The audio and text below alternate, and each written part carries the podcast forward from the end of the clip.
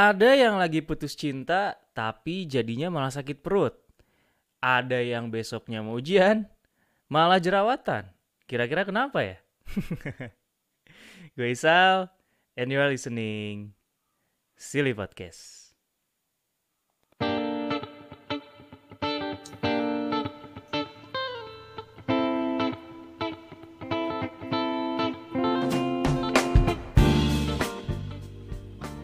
Hai teman-teman. Hai. Nah, tiba-tiba ada suara di background ya. Berarti udah tahu kayaknya hari ini gue nggak ngobrol sendiri lagi. Dan ini kesekian kalinya gue ngajak bareng ini orang, nggak tahu kenapa. Jadi malam ini kita bakal ngobrolin tentang eh, apa ya? Mungkin bisa dibilang sesuatu yang banyak orang rasain ketika misalkan lagi stres, lagi down, lagi dalam keadaan-keadaan tertentu lah intinya. Jadi eh, kita malam ini bakal bahas psikosomatis ya. Dan malam ini gua ngobrol bareng. Nah, ada Ibnu. Hai Ibnu. Hai Isal. Kok geli ya gue ini? Geli sendiri. Bukan malam minggu. iya, itu bukan malam minggu ya, malam malam Sabtu untungnya. Malam Sabtu bener. Coba kalau ini rekaman hari Sabtu gitu kan deh. Terus hai-haian cowok-cowok gitu berdua kayaknya yang dengerin juga agak-agak gimana gitu. Agak getek ya. agak getek, agak geli gitu ya. ya jadi ya, hari ini gue ngobrol lagi sama Ibnu karena bahasanya cukup apa ya, cukup mungkin common di beberapa orang gitu karena banyak orang yang rasain tapi banyak yang nggak tahu kenapa penyebabnya gitu. Dan kalau gua bahas sendiri takutnya jadi so tahu nih. Kan episode kemarin kan mungkin kalau yang udah denger part 1 sama part 2 nya gitu tahu kalau gua masih S1 kan. Jadi alangkah lebih baiknya kalau gua mengajak ahlinya gitu kan. Nah jadi kita hari ini ngobrol lagi sama Ibnu dan sesuai sama pening yang tadi udah gua eh, kasih tahu di awal kita bakal bahas tentang psikosomatis gitu ya. Nah, eh, jadi gini no, kenapa gue jadi tertarik bahas ini tuh banyak hal sih sebenarnya, banyak hal yang jadi menimbulkan keresahan gue gitu ya. Yang paling jelas terlihat sekarang adalah muka saya mulai jerawatan lagi nih. Kelihatan ya dari mungkin ada yang berubah gitu ya dari wajah. mulai agak ada bintik-bintik hitam itu bukan salah kamera ya, bukan salah LCD HP kalian atau laptop kalian, bukan. Emang muka saya aja burik jadi jadi emang kayak apa ya? Eh, emang eh gua kan kerja di dunia pendidikan nih. Jadi eh tiap semester kan pasti bikin rapot gitu kan. Nah, momen-momen mau deket-deket rapotan tuh, rapotan tuh emang jadi eh, apa ya? Kayak kayak satu hal yang bikin uh, tekanan di pekerjaan gua tuh lebih lebih banyak lagi gitu. Tapi tapi sebenarnya nggak terlalu bikin gua stres gitu kan. Cuma emang jadi keluarnya jadi ke fisik gitu loh. Dan dan gue yakin pasti banyak teman-teman di luar sana yang ngerasain itu juga gitu nu. Kayak opening yang tadi di awal lah, ada yang putus cinta tiba-tiba kok jadi sakit perut gitu kan ya. Ada yang ada yang misalkan besoknya masih dalam skripsi kok jadi eh, apa muntah-muntah gitu misalkan Muntah sakit kepala gitu. sakit ya. kepala Ya, kayak gitu-gitu lah ya. Jadi gua pengen bahas itu sama lu malam ini. Nah, Oke. buat teman-teman yang mungkin lagi ngerasain itu juga mungkin bisa dengerin ini sampai selesai kali ya. Jadi nanti di akhir uh, teman-teman bisa tahu gimana sih cara ngatasinnya gitu. Apa sih itu sebenarnya gitu loh ya. Uh, penyebabnya apa dan bisa bisa berujung ke oh kayaknya gua harus kayak gini kayak gini kayak gini gitu ya. Ya, betul. Jadi eh yang pengen kita share dulu ke teman-teman mungkin ini ya. Psikosomatis itu apa sih, Nu? Oke, ini mungkin disclaimer dulu ya mungkin ya untuk psikosomatis eh, untuk sekarang mungkin eh, ada perubahan nama ya namanya Oh, iya, gangguan benar-benar. somatoform ya. Tapi ya, sama Topom. biasanya yang paling eh, terkenal itu adalah psikosomatis. Jadi kalau misalnya nanti bahasanya psikosomatis itu lebih ke arah eh, somatoform gitu ya. Ya, ya betul betul. Tapi intinya sama aja sih. Hmm. Jadi kalau misalnya mungkin kita pakainya psikosomatis aja ya biar lebih enak bahasanya. Ya lebih gampang. Soalnya kalau sama Topom tuh agak ribet kayaknya. Ya intinya kalau ngomongin somat, psikosomatis berarti psikosomatoform gitu. Nah, ya. sama ya. Kalau jadi kalau misalnya psikosomatis itu adalah eh, gangguan yang mungkin mungkin lebih ke arah ketika kita sakit gitu ya. Hmm, hmm. Tapi saat diperiksakan ke dokter tidak ada tuh tanda-tanda kita tuh sakit sebenarnya. Sakit yang sifatnya fisik ya. Fisik kayak Ah. misalnya eh, mual-mual atau Ah. pusing kepala atau mungkin ada juga yang mungkin gangguan kulit ya, yang bentol-bentol gitu misalnya. Nah, ya. bentol-bentol ataupun yang lainnya tapi ketika diperiksakan secara fisik itu tidak ada gitu nggak ada nggak ada penyebab fisiknya. nggak ada penyebab medis secara fisiknya lah ya istilahnya gitu betul ya tidak ada eh, gejala medisnya gitu Gitu. jadi tapi ada gitu kerasa sama kita ya gitu. ya itu sih lebih ke arah sana kalau eh, psikosomatis. Jadi kalau psikosomatis kan berarti psiko itu kan jiwa ya? Ya. Soma itu kan tubuh. Mm-mm. jadi itu ber, eh, ada gangguan secara fisik yang berasal dari eh, apa mental kita gitu. Hmm oke oke oke oke. Nah kalau ngomongin soal psikosomatis gitu ya kan eh, tadi Ibnu udah sebutin beberapa gitu. Nah yang sebenarnya common atau sering dialamin sama orang tuh biasanya apa aja sih nu? Biasanya ya? Hmm, biasanya itu sakit kepala. Oke sakit, sakit kepala, kepala. Jadi tiba-tiba eh, pusing gitu ya. Ah, entah itu pusingnya sebelah atau dua-duanya gitu ya Hmm. atau cuma depan belakang gitu ya. Mhm. itu pusing tapi ketika diobatin gitu ya eh, tidak hilang-hilang pusingnya. Oh oke oke. Itu biasanya seperti itu. Itu Ah. mungkin lebih ke arah ada orang yang cemas gitu merasa cemas dan juga merasa stres gitu. Itu mulai merasa mereka itu pusing kepala ataupun yang lainnya gitu ya. oh atau sama kayak eh, ketika ujian yang tadi ya ujian Hmm. tiba-tiba mules gitu Mhm.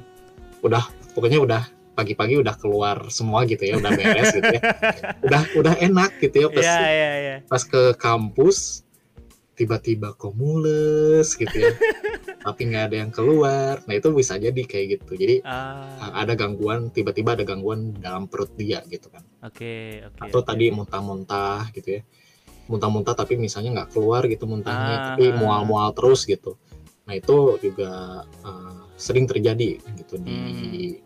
apa di lingkungan kita gitu Ah, oke.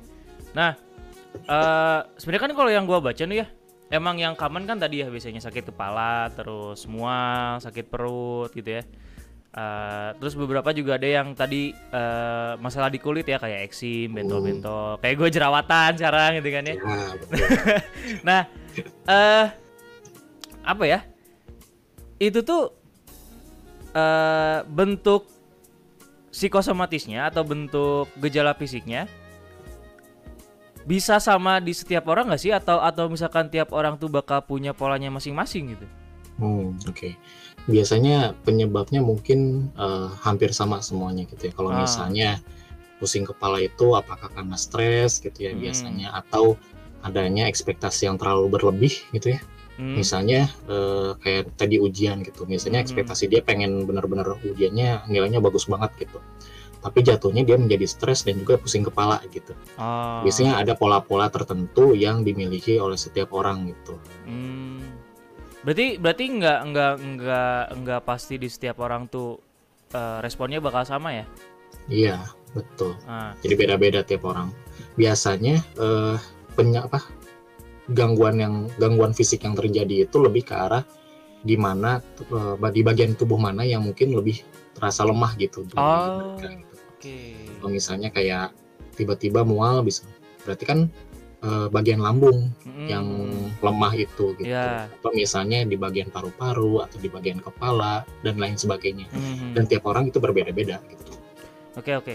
Nah tapi kan mungkin buat beberapa teman-teman yang eh, awam mungkin ya atau atau nggak tahu istilah psikosomatis atau belum belajar masalah itu gitu kan, pasti bertanya-tanya nih, apa hubungannya cemas terus tiba-tiba malah jadi sakit kepala gitu loh, atau eh, cemas malah jadi sakit perut, jadi mual dan lain sebagainya gitu. Sebenarnya proses internal dalam dalam diri kita tuh apa sih yang terjadi gitu ketika si psikosomatis ini muncul gitu loh? Hmm. Ya, tapi kalau secara medis itu tidak ada ya. Kalau kita berbicara medis ya, Oke. itu tidak ada. eh, maksudnya bukan gimana ya? Kenapa ada orang yang stres tiba-tiba dia eh, mual-mual? Ah, Nah, ah. secara medisnya itu eh, yang saya temui belum ada gitu penjelasan yang terkait seperti itu. Gitu. Oke. Tapi kalau misalnya eh, kenapa proses internal yang terjadi seperti apa itu? Hmm. Eh, mungkin lebih ke arah eh, apa ya, yang tadi ketika kita menghadapi situasi yang berat buat kita Hmm, gitu, hmm. yang stressful, kita larinya itu menjadi eh, apa ya? Kita menginternalisasi atau kita mempersepsikan bahwa kita menjadi lemah gitu. Oke. Saya tuh nggak bisa untuk menghadapi hal seperti itu. Oke. Dari hal tersebut lah mulai tuh menyerang ke bagian-bagian tubuh yang dianggap paling lemah gitu dari dari tubuh kita gitu. Gitu. Jadi itu Berarti mungkin berarti sama proses kayak hampir mirip defense dong. Iya, jadi lebih bagaimana eh, apa ya kayak mungkin agak sulit ya menjelaskan Ah. ketika kita bagaimana si proses itu terjadi gitu Mhm, dalam iya. internal kita gitu. Iya, Yang iya, jelas ketika proses stressful itu muncul gitu ya, eh, kita akan merasa menjadi lemah atau tidak berdaya. Nah, itu muncul ketika kita meng, apa ya, eh, merasa bahwa ada sesuatu yang aneh dari kita agar orang-orang tuh memperhatikan kita kah atau seperti Oke, apa gitu Oke, oke, oke. gitu. Jadi lebih ke arah biasanya juga eh, muncul pada orang-orang yang memang ingin diperhatikan juga gitu. Hmm. Orang-orang Punya histrionik ya. Ya kebias biasanya ada ke arah ke sana gitu. Jadi ada orang yang histrionik gitu ya.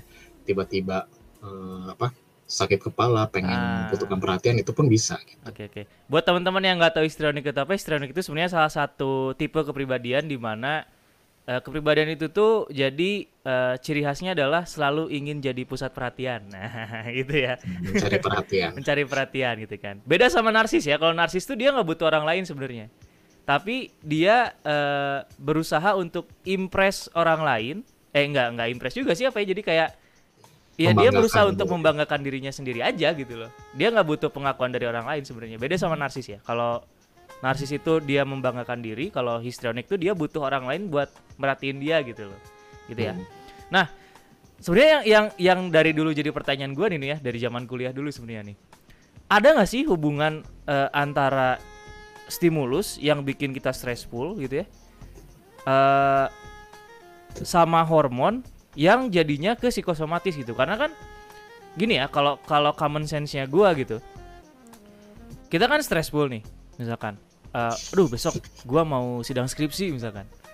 Eh otomatis kan hormon hormon hormon kayak misalkan adrenalin kan naik tuh biasanya. Hmm.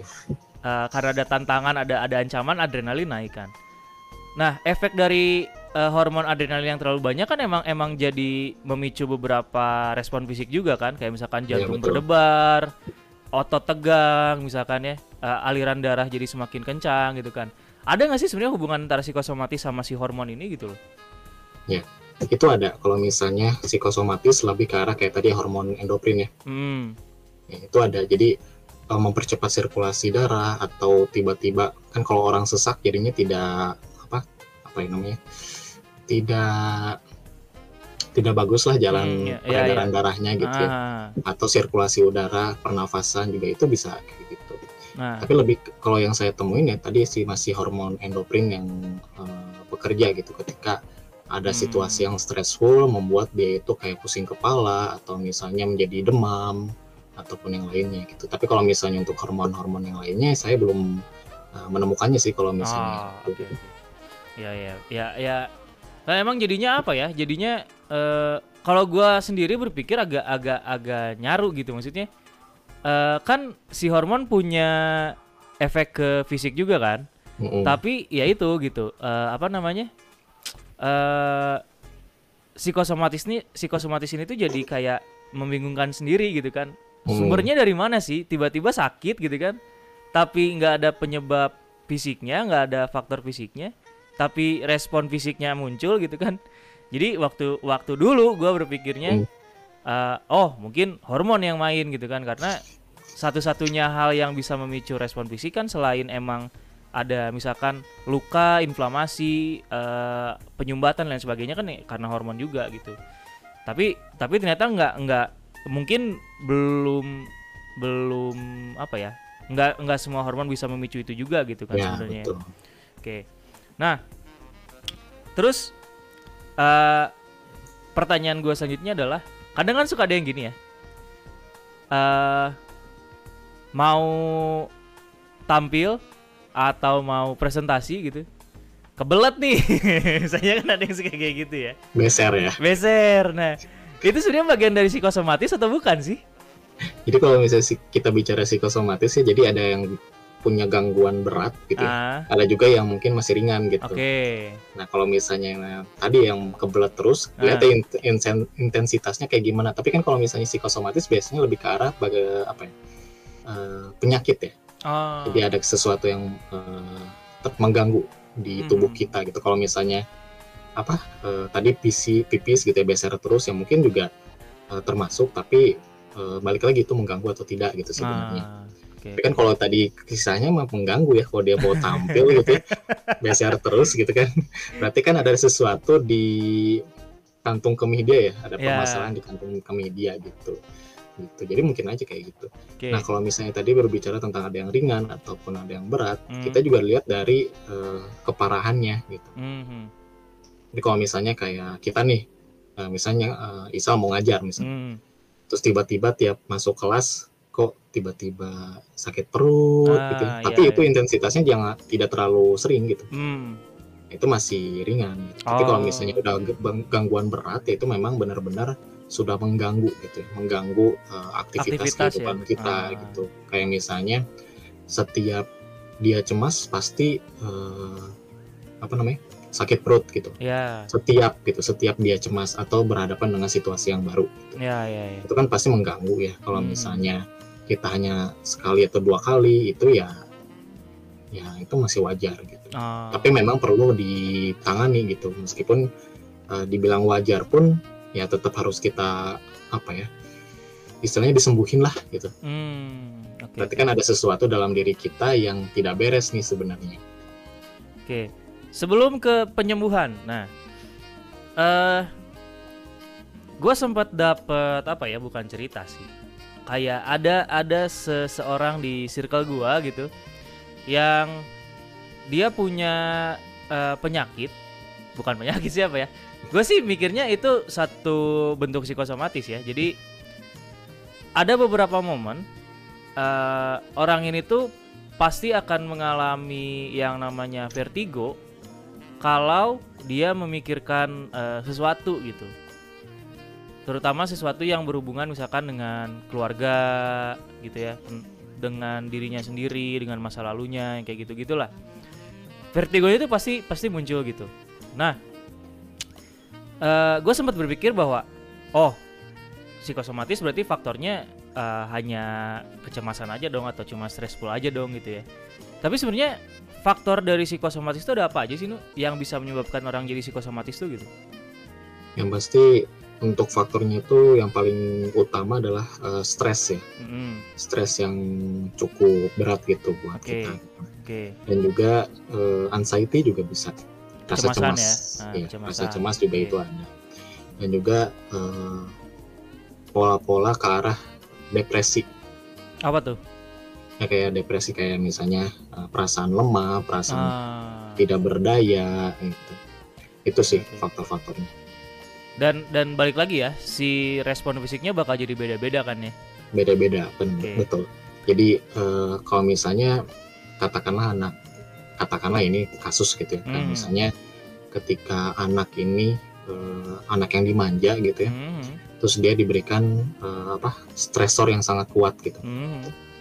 itu mungkin ada eh, sebagian yang mungkin jadinya ke lambung gitu ya Ah. ada juga yang jadinya ke kaki itu kaki itu merasa tidak ber- tidak bisa berjalan gitu Oh, oke oke. oke. lemas gitu kan lumpuh lah istilahnya gitu ya ya, gue pernah Ada- gitu jadi eh, tiap orang pasti beda-beda keluarnya tuh res apa si responnya tuh berbeda-beda gitu tapi Hmm.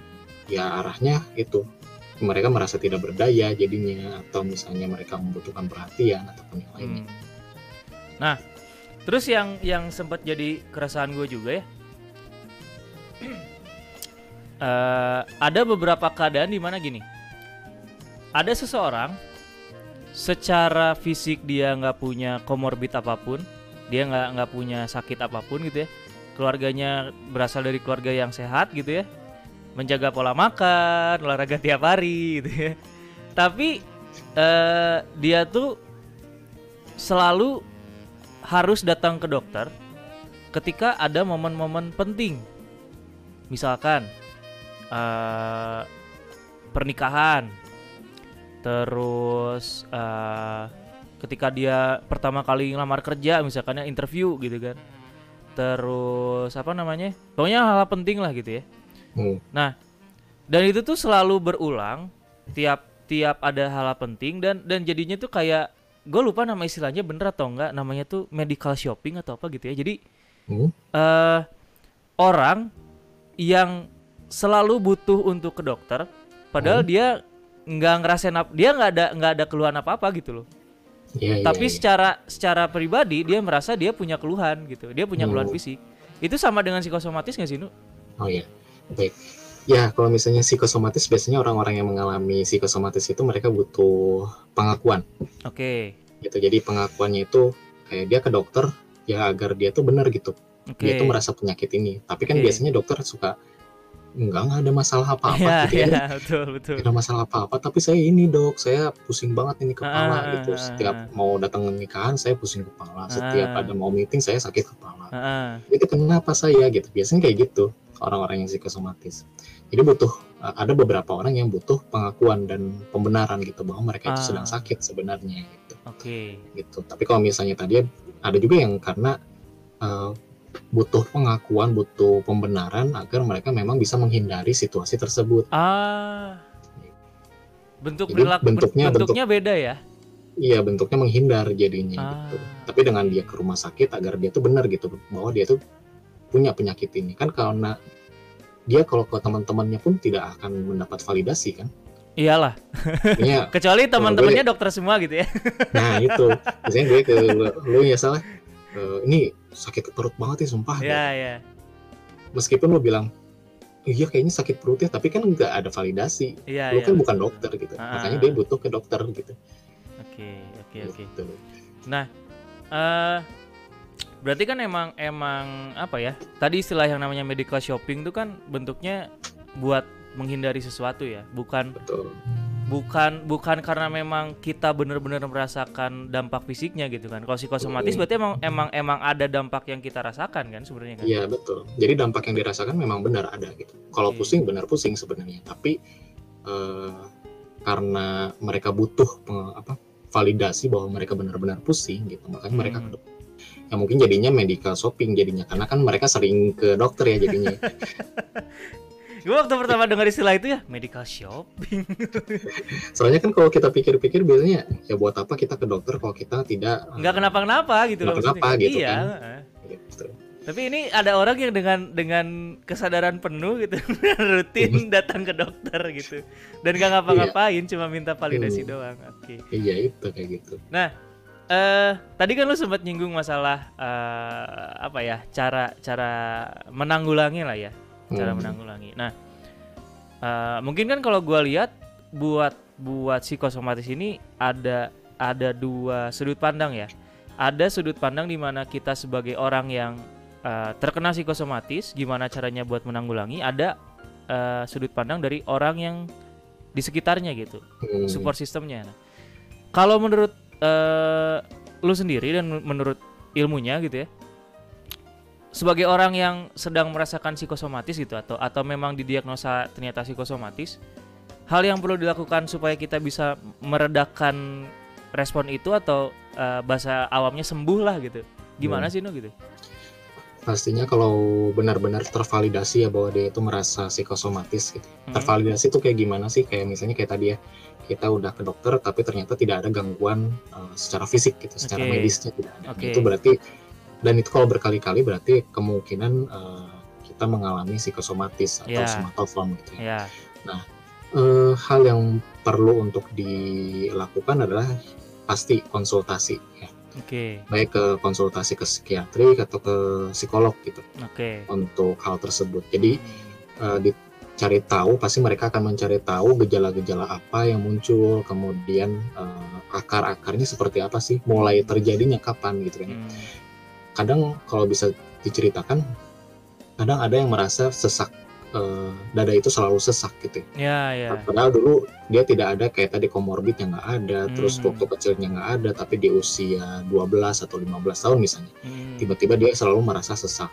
Ketika dicari tahu ternyata eh, ada orang yang terdekat atau orang yang tersayang atau yang dia cintai itu meninggal misalnya meninggalkan dia. hmm, Iya, entah iya. itu meninggal atau pergi meninggalkan dia gitu ya Mm, mulai dari situ mulai dia eh, merasa sesak dada terus gitu Oke. nah itu kan berarti itu penyebabnya gitu nah Ah, psikiater atau psikolog itu akan mencari tahu oh ternyata mulai terjadinya adalah ketika ada dia ditinggali oleh eh, orang yang paling dekat oleh dia misalnya Oke.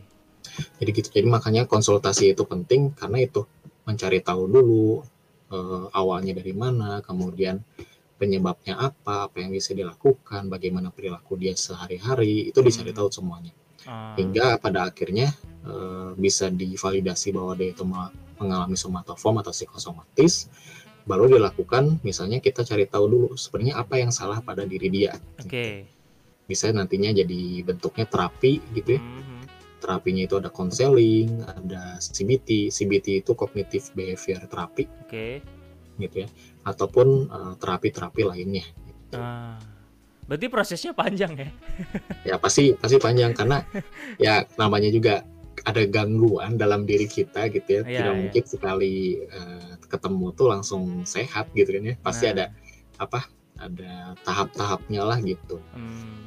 Ya. apalagi kalau misalnya memang udah lama gitu ya Nah itu sih biasanya kan eh, terutama kan karena psikosomatis itu kan eh, erat kaitannya sama respon fisik. Jadi sebenarnya Hmm. banyak orang kan yang jadi larinya ke eh, beresin fisiknya dulu gitu kan. Padahal sebenarnya Iya, fisiknya nggak kenapa-napa gitu loh. Hmm, Nggak ada betul. gangguan apa-apa, nggak ada nggak ada yang salah gitu. Tapi hmm, kok udah bertahun-tahun masih kayak gini terus gitu kan. iya, betul. Eh, yang paling sederhana sih sebenarnya kayak gini ya. Biasanya ada ada nih gue yakin beberapa teman-teman Silly Podcast yang punya teman cewek yang suka tiba-tiba sesak napas gitu kan. Atau tiba-tiba apa ya? eh pingsan gitu kan. gitu pasti banyak gitu.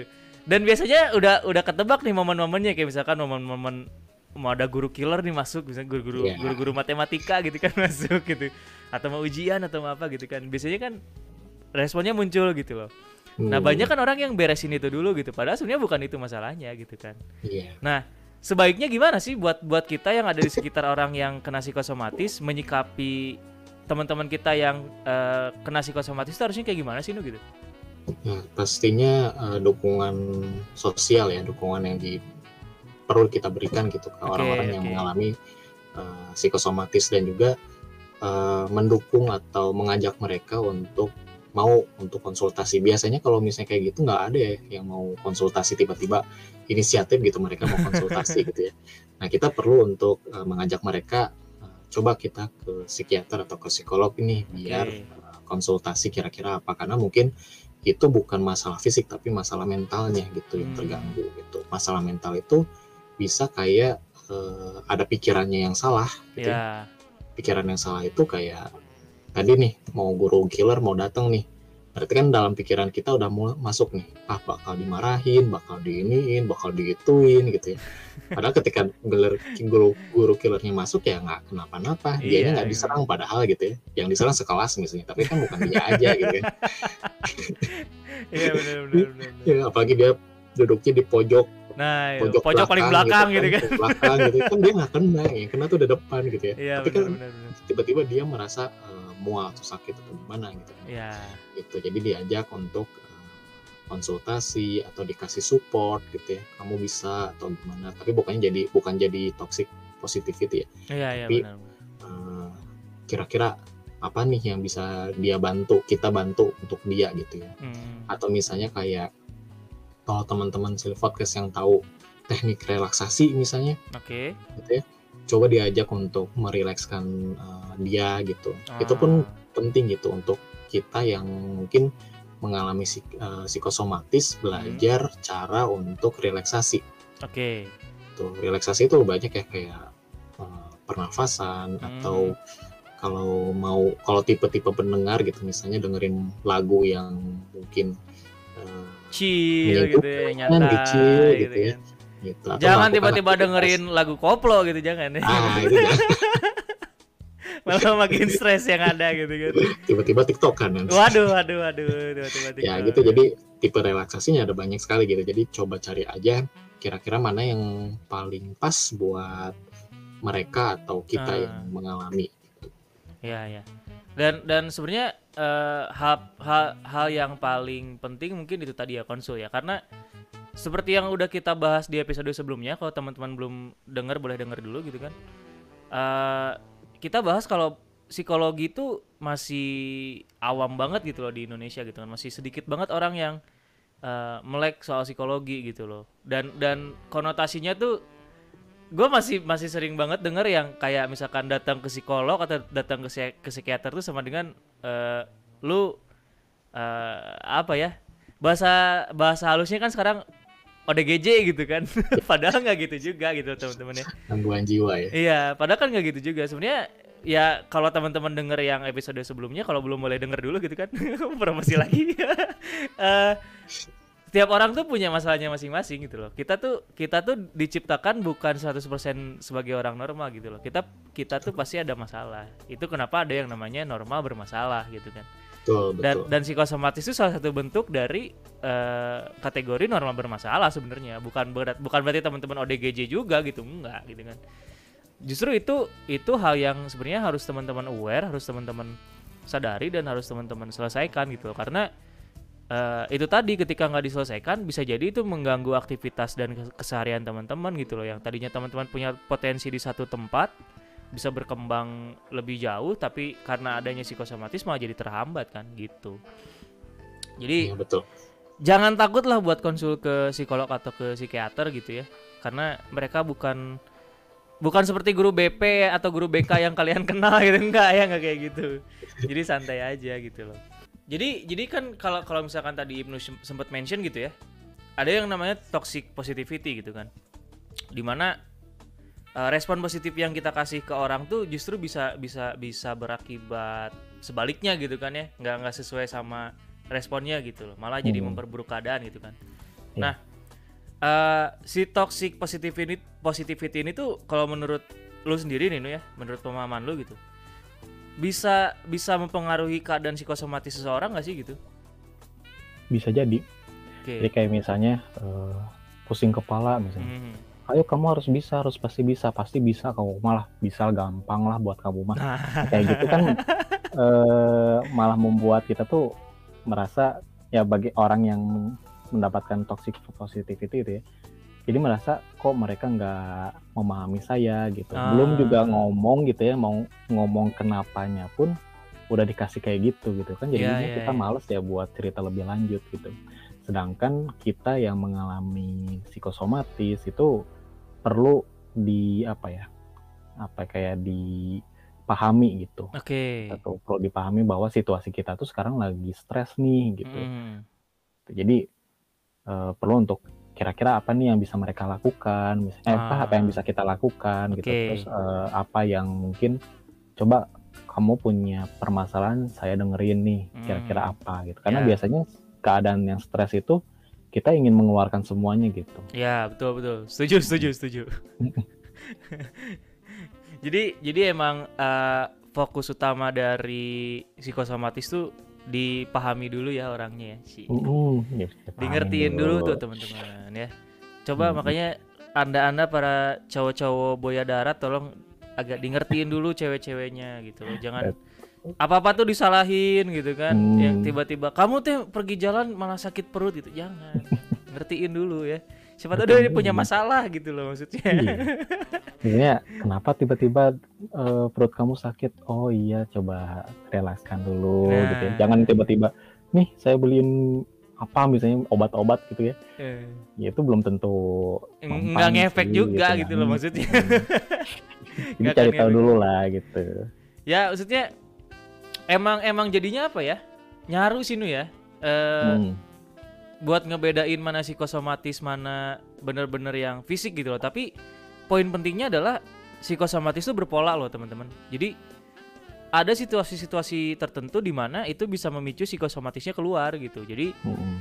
beda lah sama orang yang emang bener-bener eh apa ya bener-bener punya penyakit gitu loh ya punya punya gangguan di dalam eh, fisiknya gitu kalau itu lain cerita gitu kan kalau orang yang psikosomatis emang based on based on situation gitu loh based on Mm-mm. moment jadinya gitu kan ketika Iya. momennya lagi stressful ketika momennya lagi bikin dia cemas ketika momennya lagi bikin dia nggak nyaman even cuma sekedar nggak nyaman pun bisa jadi keluar gitu loh Ya, contoh tadi yang kayak sesak napas ke temen SMA lu gara-gara ada guru killer yang masuk gitu kan itu sebenarnya hal sepele gitu kalau buat orang awam gitu ya Iya orang mau. Heeh, tapi kan buat orang yang psikosomatis itu jadi bermakna gitu kan jadi jadi Hmm, jadi something gitu loh iya.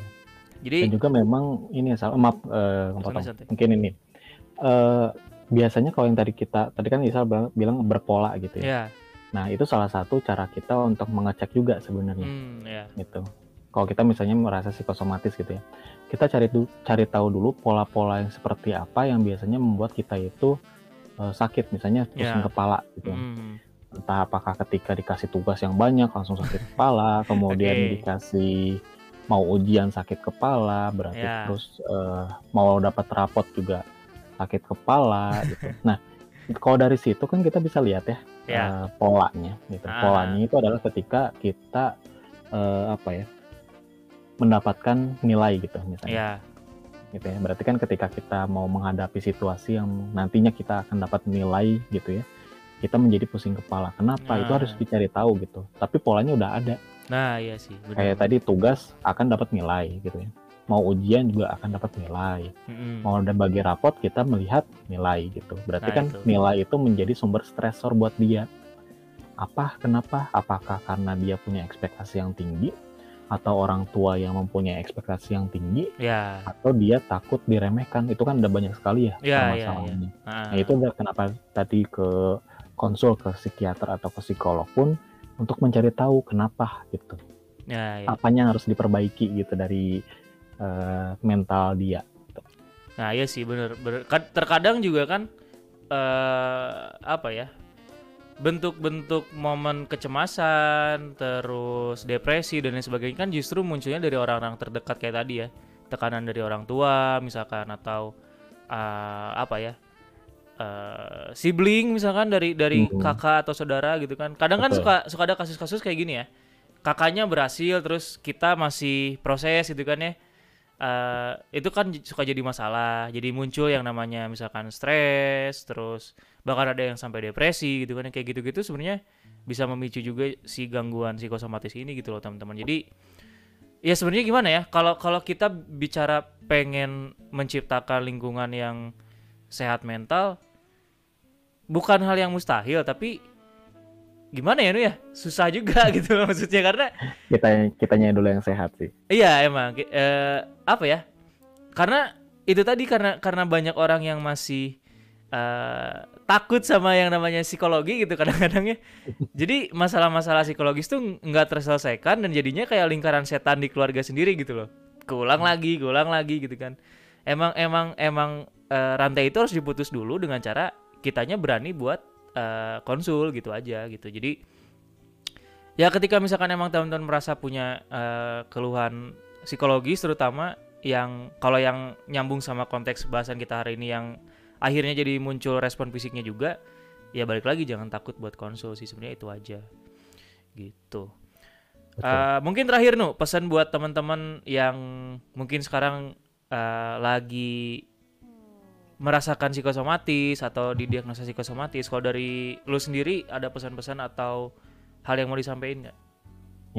Eh, kalau dari saya sih lebih ke arah jangan takut untuk berterus terang ya intinya gitu. Mm-mm. Kalau memang eh, kita merasa ada sesuatu yang tidak beres kayak kita cepat eh, pusing Mm-mm. atau mual-mual ataupun gejala lainnya, Mm-mm. jangan takut untuk eh, terbuka aja gitu. Ah, oke. gitu. Kayak misalnya terbuka tuh ada masalah apa sih mereka sebenarnya gitu? Apa Ya. yang ada di pikiran kita gitu? Ya, ya. Tidak perlu harus kayak tadi harus ke psikiater atau ke Hmm. psikolog gitu ya. Kalau misalnya memang dengan teman pun eh, sudah bisa gitu, Ya, ya, ya. sudah bisa teratasi gitu. Jadi karena itu eh, semuanya karena kita pendam terlalu pendam gitu ya, terlalu Ya, ya. dipendam permasalahan kita gitu, tidak mau dikeluarkan, itu muncul permasalahan-permasalahan dalam tubuh kita. Lebih baik kita Ah. terbuka aja dengan teman-teman yang mungkin lebih kita percaya Mhm. untuk mengetahui apa saja sih yang eh, kita rasakan, apa yang kita pikirkan dan apa yang terjadi pada diri kita gitu. Oke. Jadi terbuka aja gitu untuk kita dan juga paling paling nyari eh, alternatif relaksasi tadi. Ah, oke.